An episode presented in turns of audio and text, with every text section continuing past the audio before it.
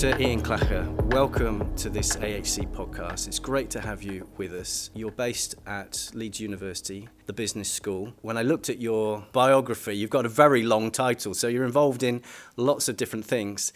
What is your role? My main role is to be a researcher around sort of all things finance and in particular around retirement savings.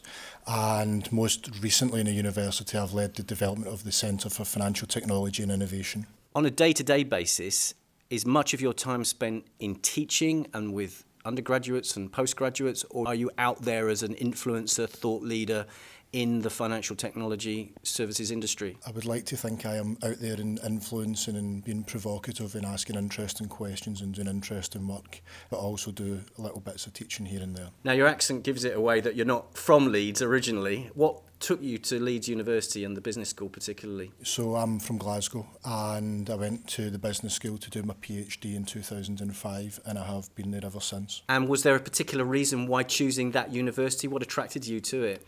Um, originally, I was going to be doing my PhD in Strathclyde in Glasgow, and my intended supervisor got a job in Leeds, and I went with him. Very good.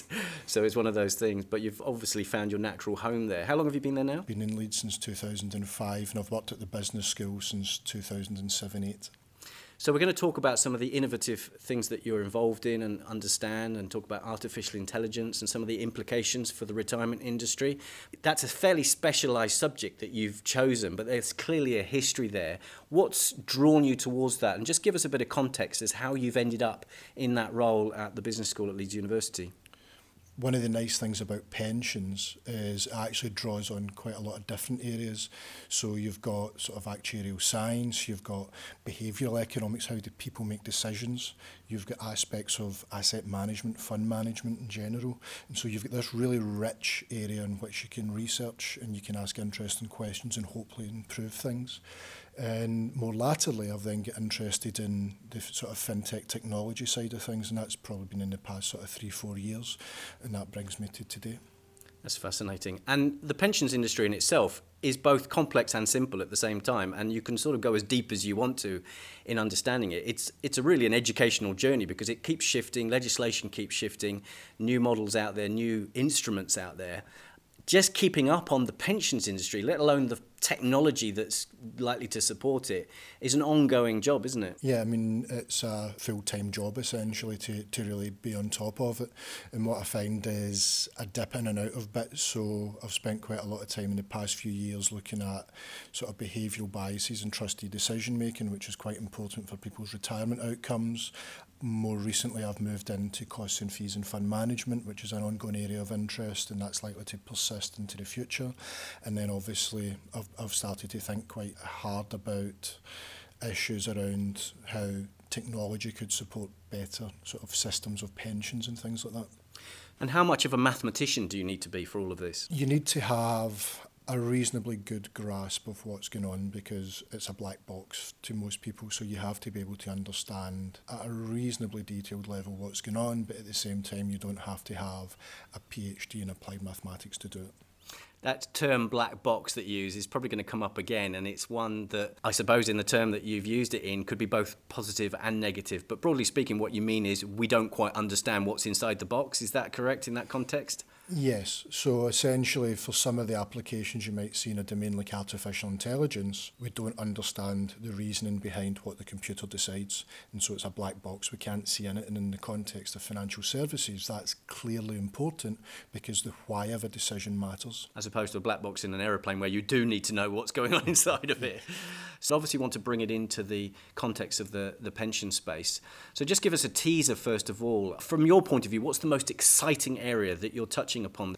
So probably not within the domain of financial services, but it might have applications further down the line. Is probably things like computer vision, and so the idea of a computer being able to look at a picture of something and be able to decipher what's going on, and where I think you're seeing some significant advance and it has a, will have hopefully a good impact on humanity is around medical imaging and diagnosis. That is really cutting edge and it's starting to become quite advanced and it will have an impact on individuals and humanity. So if you take Moorfields Eye Hospital, they've been working with an artificial intelligence and they've been looking at diagnosing issues with people's retinas and a computer's better at that than a medical practitioner.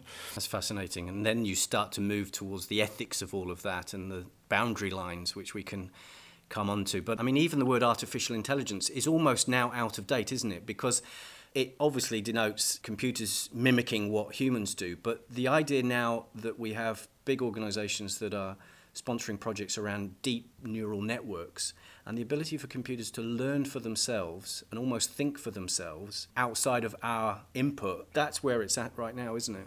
Yes, and you're looking at the ability of a computer to do things like think strategically. And so rather than just being responsive to the context in which it's in, it can think forward. And so one of the, the most innovative things we've seen recently that's sort of well established in the public domain was DeepMind's AI Go project. And that's where you're taking the greatest Go player in the world and pitting them against an artificial intelligence. And what was really astonishing for me, and it's, it's, it's, it's known as Move 37, was this point where the computer makes a move which nobody expected. And because of the way in which Go works, it's so strategic and long term, a move that happens now doesn't really come into play for maybe 45 minutes, an hour, two hours down the line. And so Move 37 looked like it was an error. A human would not have made that move. And actually, if you watch the documentary, the computer agreed it's a 1 in 10,000 move. And actually, the computer had done something innovative. It had invented almost like a new style of playing. And the idea that a computer can think like that, I think, is really quite interesting, but also clearly has some sort of scary consequences if it's, if it's misapplied. So, are we at that point where when a computer of that power does something like that and we don't understand why it did that, that is in itself a problem potentially? I think it's very dependent on context. So understanding the why of something when you're playing a strategic game like Go, not so much. It's interesting, we can examine it and all the rest of it. We can start to look inside the black box a little bit as well. But when it comes to something like financial services and we take something like credit, the ability to borrow, the computer says no, the computer says yes scenario, the why of that becomes quite important. So let's take it back to the pensions industry, the retirement space. Are there areas already in use where AI is being applied? To the best of my knowledge in pensions, probably not. I'm sure there will be something out there where there will be small pockets of innovation, but what you don't see just now is any real large scale innovation, and there's lots of reasons for that. So, if you look at the legacy systems of pensions, if you look at the demographics of who's currently retired and where the, the industry sits, then I think a lot of the innovation that you would want to see isn't really for now, it's for tomorrow. And so that really takes a, a, a different mindset to think about what is it that people going through their working life need? What support do they need to make good decisions? And also, how do you then transition them into a retired life, not in five years, but in 20 years, 30 years, when everything's going to have moved significantly forward? One of the directions the industry is aware that it needs to take is personalisation, being able to engage members at the one to one level. And yet, obviously, if they've got hundreds or thousands of members, how to do that as a corporate entity. We've heard of chatbots, perhaps. So, are they one way that the industry could start to embrace artificial intelligence? Yes, I think if you look at the, the sort of personalisation agenda, if you look at sort of simplified statements and pensions dashboards. The objective of those is something that is more bespoke to you and it gives you access and it gives you the ability to look at your situation in a relatively simple and timely manner. Uh, for me, a natural extension of that is to then be able to do it on demand and do it with some sort of intelligence behind it. So rather than having to go and query a pensions administrator about something relatively simple, you could query a chatbot and that chatbot will be able to tell you exactly what you want to know. It will be able to do it when it's convenient to you because it works 24 7, 365. And you're also going to be able to ask it questions you might not feel comfortable asking another person. So, one of the things about financial services general is there's a level of expertise to it. And so, you don't want to ask questions that are very basic for fear of feeling stupid, whereas the computer doesn't care. So you can ask the computer lots and lots of stupid questions that aren't actually stupid because they're important to you, but you're not going to have that barrier, that human block there. If people often make decisions from an emotional perspective, and that can be good or bad, and a computer is supposed to be sort of neutral in unemotional way, how do you provide an interface between the two and sort of give computers with AI a sort of sense of, of common sense to deal with people's emotions? Is it just about good questions, asking good questions? I mean, that, that for me is one of the big challenges is humans are not rational and so the behavioural drivers as to why an individual might want to do something, be it with their pensions or savings or whatever else, it's a very hard thing to really get to the bottom of. So the evolution of this is probably going to go from relatively straightforward chatbot type experience, which is question and answer, where the answers are very bounded and relatively straightforward and it will evolve into something where it becomes more sophisticated. And I think a big part of moving from that basic chatbot version to that more advanced, sophisticated one is very much going to be driven by the ability of the communication of the chatbot and how it then portrays information to an individual. Because the idea of just sitting chatting, can you tell me about my pension? And it says your pension amount is this what should I do? That isn't something that people will naturally engage with. It's just typed back to them or spoken back to them. That's going to need visuals, it's going to need interaction and all the rest of it. So the complexity that needs to be layered onto that basic element of chatbot is, is, is quite significant.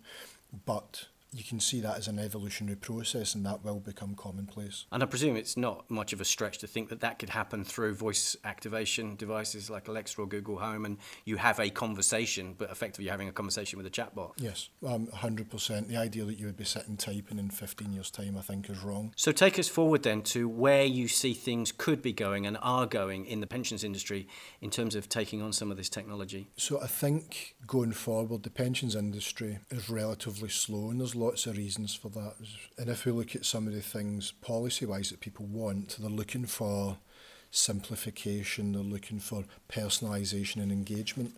So the idea of chatbots that evolve to provide that as a service and do so in a way which starts to maybe combine comms with advice, I think is probably something that we could see in the future. And it would, for me, it would be a natural evolution of where we're at today. And it also helps with this democratisation of advice. People who aren't engaged might become engaged, and people who don't quite understand could understand a little bit more, and we could support that through some level of artificial intelligence. Does blockchain have a role to play in all of this? So, blockchain is the, the sort of overhyped platform on which Bitcoin sits. But the underlying logic of that as a platform, so smart ledgers is, is the, the thing that I like the idea where you've got this immutable ledger of transactions so you could see how much money's going in, you could see where it's invested and you could look at this in real time or near real time, I think is really quite attractive.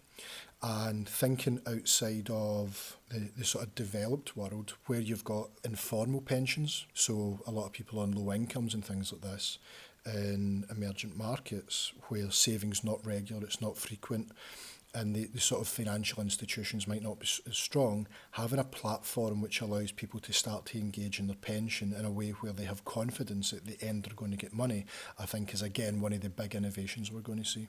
Will blockchain play some part in the pensions dashboard, for instance, in terms of that personalisation? So just now I wouldn't see it playing a role there, but if you to start to see pensions, savings going on to sort of blockchain type platforms, then it's new infrastructure, it's not a legacy system, and that data that's there is very, very easy to aggregate and disaggregate. So you, a dashboard for an individual or a personalised app on their phone is a natural sort of extension of that if the technology is applied. And as a final thought, Iain, in terms of the pensions industry catching up, you've already explained it's quite slow in its change of pace. As the developments in AI and some of these innovations you've been talking about seems to be accelerating, do you see a divergence between the pensions industry, or do you see that it has got the potential to catch up? So the industry's got the potential to catch up, and I suppose we've got, we've got to be context-wise. Pensions is behind, relatively speaking. So there is innovation which is so far and away from where financial services is at. But that innovation will trickle through. And I think as people get more comfortable with the technology, then they're more likely to adopt it. And you've also got to think about the demands that are going to come through. So the demands that are made of the pensions industry just now are not the demands that are going to be made in the future because as banking becomes more personalised, as every aspect of our life becomes more personalised and tailored, then th- that demand is going to simply extend forward into pensions. And so somebody somewhere, if the industry currently doesn't meet it, will fill that gap. Fascinating. Well, Dr. Iain Clacher, it's been great to talk to you. Fascinating subject. Thank you so much for your time. Thank you very much.